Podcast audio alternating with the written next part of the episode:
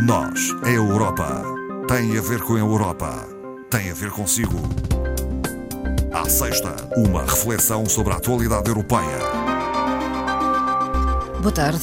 Nesta emissão, Nós, a Europa, recuperamos certos do programa Hora 10 de 9 de maio. Uma reflexão sobre a União Europeia e o seu futuro que contou com a colaboração de Ana Rita Barros, formadora do Centro de Informação Europeia Jacques Delors, e Marco Teles, coordenador do Europe Direct Madeira, colaboradores desta rádio.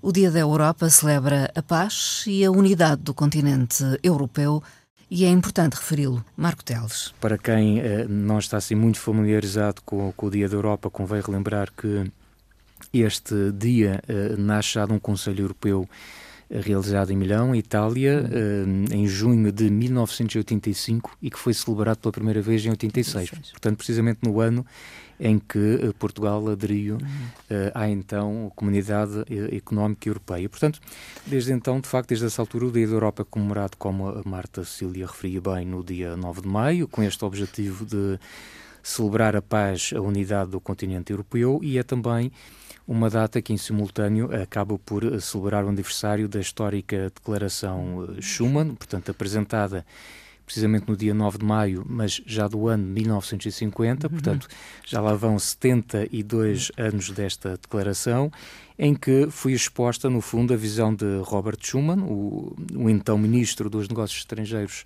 eh, francês, que apresentou nesta altura, portanto, uma nova forma de cooperação política na Europa, hum. que tornaria impensável a ocorrência de uma guerra entre países europeus e que eh, incluía nesta, nesta declaração a, a, proposta da criação de uma instituição europeia supranacional hum. que na altura teria como eh, eh, grande objetivo gerir duas, dois recursos que eram fundamentais nesta altura, que era o carvão e o aço. Portanto, Sim. está aqui no fundo a base da criação uh, da, da, da União Europeia Uh, embora com outros propósitos, como é hum. óbvio nessa, nessa, nessa altura. Foi uma questão económica, então? Essencialmente uma questão económica, uma questão também de responder ao problema da guerra que tínhamos sofrido, uh, não esquecer que a Segunda Guerra Mundial tinha acabado de hum, acontecer, hum. tinha terminado em 45, aliás, é, é curioso que uma das uh, frases estava aqui a, a rever uh, desta declaração Schuman ainda permanece tão atual porque uh, Schuman dizia que nesta sua declaração apresentada já em 1950, que a paz mundial não poderá ser salvaguardada se não fizermos esforços criativos e proporcionais aos perigos que ameaçam uhum. essa mesma paz. E, portanto, isto era válido na altura, na altura e continua a ser válido, válido nos dias de nos hoje. dias que correm, exatamente. Uma necessidade uh, na Europa, uh, nos dias de hoje, uh, lutar pela paz, digamos, fazer esforços nesse sentido. doutora Ana Rita Barros. Deixarmos os individualismos e lutarmos pelo todo. Eu começaria por uma frase que está inscrita em algumas fachadas de edifícios uhum. emblemáticos europeus, desde logo o Conselho e o Parlamento, e que diz plus et en vous ou seja, uma tradução portuguesa, uhum. há mais em ti. Uhum. E o que é que isto quer dizer? É um apelo a cada um de nós para deixarmos os interesses particulares em benefícios uhum. de ganhos coletivos. Uhum. Penso que isto é exatamente a Europa. Uhum. E foi isto que a Europa e a União Europeia fizeram numa resposta recente à crise pandémica uhum. e também relativamente à invasão da Ucrânia porque, eh, de facto, as instituições da União Europeia demonstraram que a aplicação da Diretiva da Proteção Temporária Imediata de uma forma uhum. rápida para esta ajuda à Ucrânia foi exatamente antagónica àquilo que aconteceu em 2015 no Pacto de Migração e de Asilo, em que não teve exatamente essa rapidez. E isso demonstra uh, quanto é preciso nós estarmos unidos uhum. e quanto essa união exatamente demonstra que, que a integração europeia pode produzir efeitos. Houve uma evolução nesse sentido, uh, no entendimento entre os Estados-membros da União Europeia? Uh, houve uh, uma coesão que era necessária a este espaço europeu, porque nós temos muitos exemplos de unidade bem-sucedidos. Uhum. Temos, por exemplo, o Mercado Único Europeu, uhum. cujo tratado este ano uh, comemora 30 anos, o tratado da sua criação. Temos também o 35º aniversário da do programa de Erasmus que demonstram integração e que a integração produz efeitos, mas há aspectos onde essa unanimidade não era tão então. visível. E penso que esta situação veio revelar exatamente quão importante é a Europa e quão importantes são os esforços conjuntos dos Estados europeus. Uhum. E reforça, de facto, a posição de Schuman, cuja França, 20 anos antes do, da Declaração de 1950, eh, já alertava para a unidade europeia. Uhum. Como ela não se fez, podemos aqui relembrar uma das frases também emblemáticas de Robert Schuman: A Europa não foi construída, tivemos a guerra, uhum. enfocando exatamente essa a tentativa de unidade europeia uh, preconizada pela França nos anos 30. Uh, digamos, hoje em dia é preciso fazer a Europa. Uh, e a Europa é exatamente tudo isto. A Europa é paz com uma base económica, mas é essencialmente um projeto de paz. Convém relembrar que o, o conflito acontece Sim, às, beira, portas às, da portas Europa, no nosso, no nosso quintal, não assim. propriamente assim. entre Estados. Não, não propriamente, portanto, fazem parte continua a ser válido a ideia e aquilo que, que tanta vez se diz que de facto este projeto foi bem sucedido no sentido de manter a paz entre os Estados-membros. Uhum. Já aconteceu no passado, na antiga eh, Jugoslávia, em que houve também o conflito, também não fazia parte uhum. da União Europeia, como também agora estamos com esta situação, que é realmente um, eh, às portas uhum. do nosso quintal, que obviamente incomoda e que não podemos simplesmente também virar a cara, como é uhum. óbvio, àquilo que está a passar num país que é nosso vizinho e que, aliás, é também, digamos que neste momento, um, um país interessado, um Estado, mais um Estado interessado em, em vir a pertencer a, este agrupamento da, da, União Europeia. Tem decorrido a Conferência sobre o Futuro da Europa, que uh, se reuniu pela última vez, uh, agora no final de abril. Só aqui um, uma nota, já, hum. para quem não está tão familiarizado, eu começo pelo próprio nome, que acho que não fui muito feliz. Não é uma, uma iniciativa isolada, não é um evento de um dia único, portanto, a conferência foi já lançada no ano passado, em abril de 2021, e a ideia foi reunir de facto durante um ano, eh, promover um conjunto de iniciativas e eventos que pusessem, no fundo, os, os, os, cidadãos europeus a discutir que tipo de Europa queriam para o futuro e a propor ideias em concreto. Por isso criou-se, há já um ano atrás, uma, uma, uma plataforma uh, online e realmente o resultado foi excelente desta plataforma. O, os dados da semana passada mostravam que uh, tivemos mais de 53 mil participantes especificamente na plataforma uhum. e no total de eventos uh, realizados, que foram mais de quase 7 mil. Uhum 6 mil e muitos, eh, nós tivemos 672 eh, mil eh, cidadãos a participar uhum. neste conjunto de eventos um, espalhados pelos 27 Estados-membros. Foi importante Portanto, essa resposta? Foi, foi importante. Desta, depois houve toda uma organização, uh, no fundo, de, de, destas, do, do, destas iniciativas e estas organizações dos painéis de cidadãos e destas plenárias, da qual resultou um, um relatório final que uh, foi uh, apresentado pelo Conselho Executivo da Conferência aos três presidentes das instituições uh, responsáveis, no fundo, por esta iniciativa, que é o Parlamento Europeu, o Conselho e a Comissão Europeia.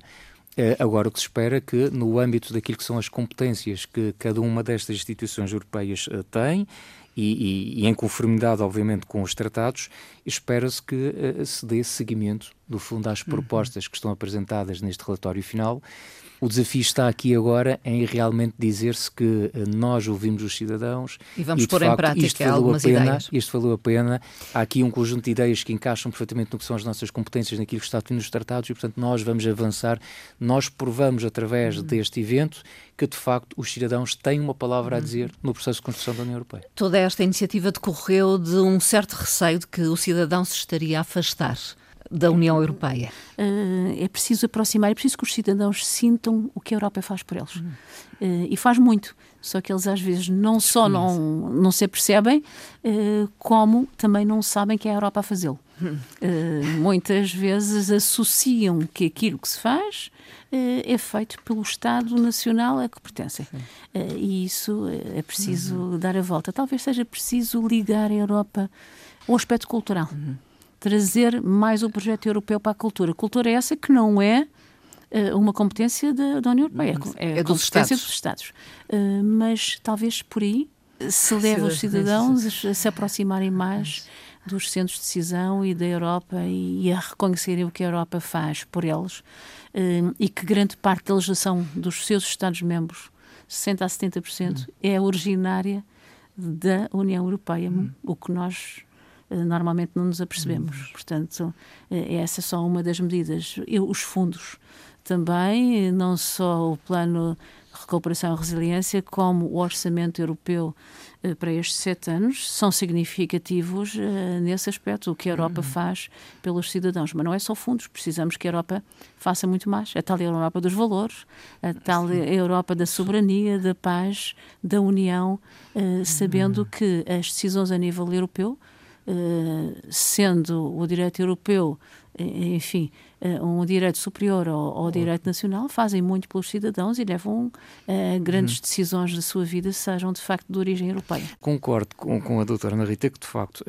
há que trabalhar aqui na parte da comunicação. Uh, este exemplo da questão dos fundos, embora, obviamente, a Europa não se resume a um, a um saco de dinheiro, porque, de facto, ainda na, na, na um bocadinho no, no senso comum, muito da importância da União Europeia nós associamos à questão financeira, aos apoios, aos contributos, e de facto a União Europeia é muito mais do que isso. A União Europeia está presente no nosso dia a dia, seja qual for o ângulo que nós uh, queiramos ver as coisas, uh, desde o nascer do dia até o final do dia, nós de alguma forma estamos a tirar um benefício uhum. da nossa presença na União Europeia, não quer dizer que seja apenas por via financeira. Mas de facto a parte dos fundos é importante. Estamos agora com o, o, plano de recuperação e resiliência, que hum, só no nosso país são quase 16 mil milhões de euros. Que esteja ao serviço das pessoas, é, é? Que esteja ao serviço e que isso seja bem comunicado, porque nós temos a experiência do passado, que de facto nos fundos habituais da União Europeia, que muitas das vezes eh, determinados projetos, hum, a comunicação às vezes quando é feita não se percebe que afinal há ali um financiamento, eh, há ali um investimento por parte da União Europeia.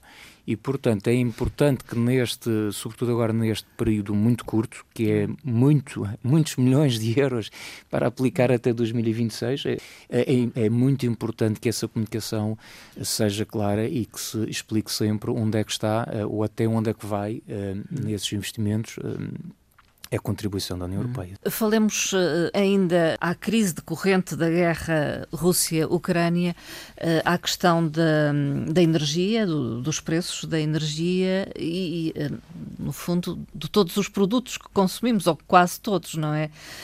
e da forma como a União Europeia também pode agir em conjunto para amenizar, digamos, o impacto nas economias dos Estados-membros? Eh, nós estamos numa situação complicada com esta invasão da, da Ucrânia por parte da Rússia, iniciada já há dois meses.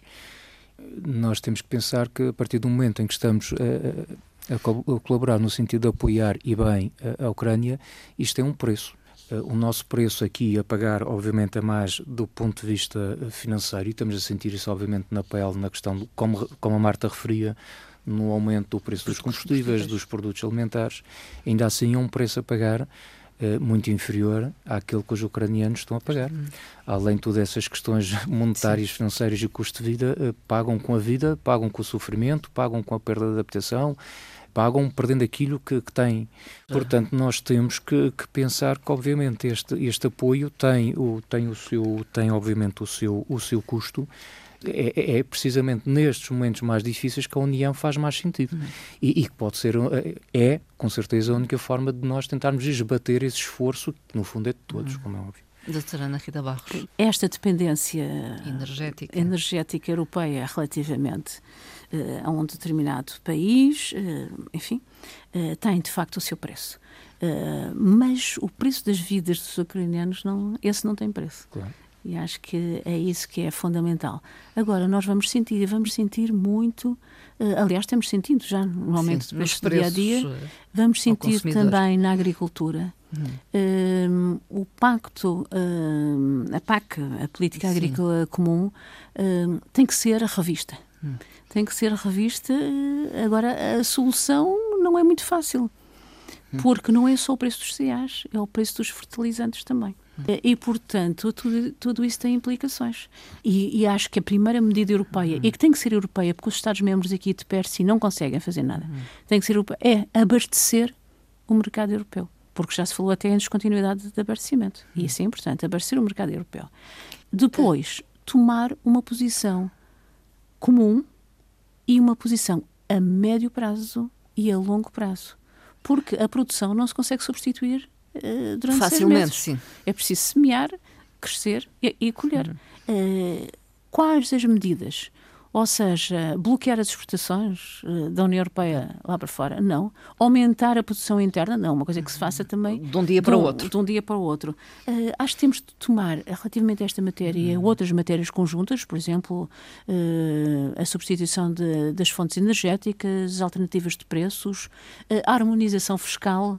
Eh, a redução do preço uh, dos impostos uh, nos combustíveis, tudo isso tem que ter autorização europeia, mas temos de tomar uma medida como tomamos com as vacinas, hum. conjuntamente com a União Europeia a tomar a decisão e os Estados-membros a serem beneficiários a outro nível, uhum. porque somos menos do que a União Europeia no seu todo e o impacto de negociação de uma Europa não é um impacto de negociação de um país, muito menos dos países pequenos como é o nosso.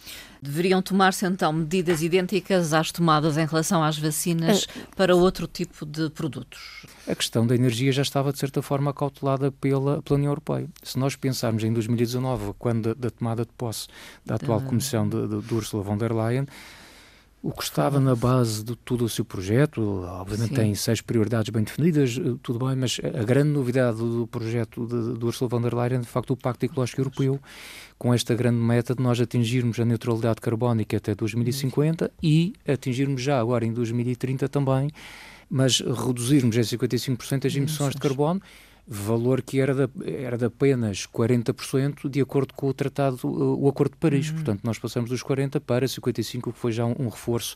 Portanto, tudo já indicava que, de facto, nós tínhamos que nos libertar desta dependência Sim. muito grande que temos de combustíveis fósseis. O problema aqui é, é além de nós estarmos com uma aposta ainda muito grande nos combustíveis fósseis, é, é o grande fornecedor desses combustíveis fósseis por sinal, era a ah, Rússia, não é? Sim. Portanto, criou-nos aqui este problema uh, adicional, mas de facto, em termos de estratégia, já havia este, aqui esta intenção uhum.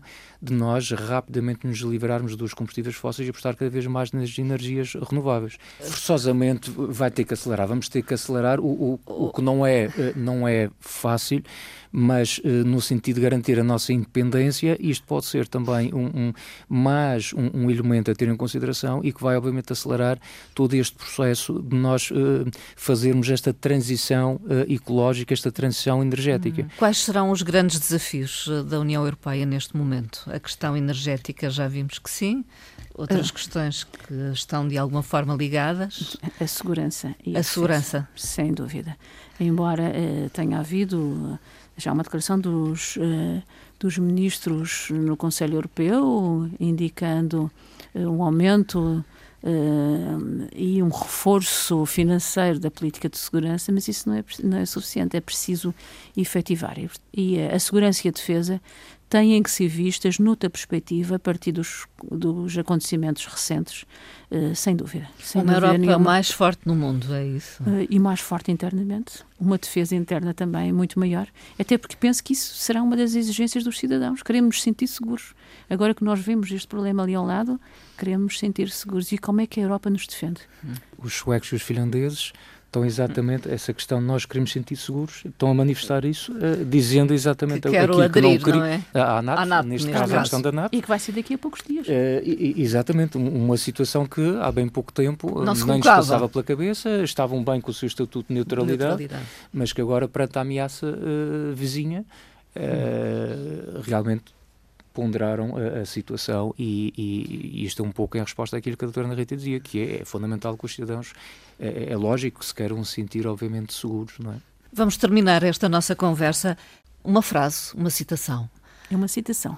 Portanto, é uma frase do professor Eduardo Lourenço, conhecido ensaísta e, e uma, um grande pensador sobre estas questões da Europa.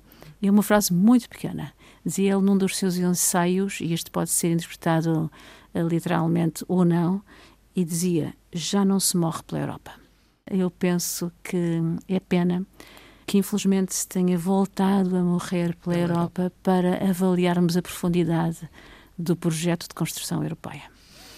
Marco Teles. A frase que a doutora Ana Rita escolheu está está muito bem enquadrada uh, no programa e na atualidade que vivemos, perfeitamente uh, apropriado. Doutora Ana Rita Barros, doutor Marco Teles, muito obrigada. Muito obrigado. obrigado.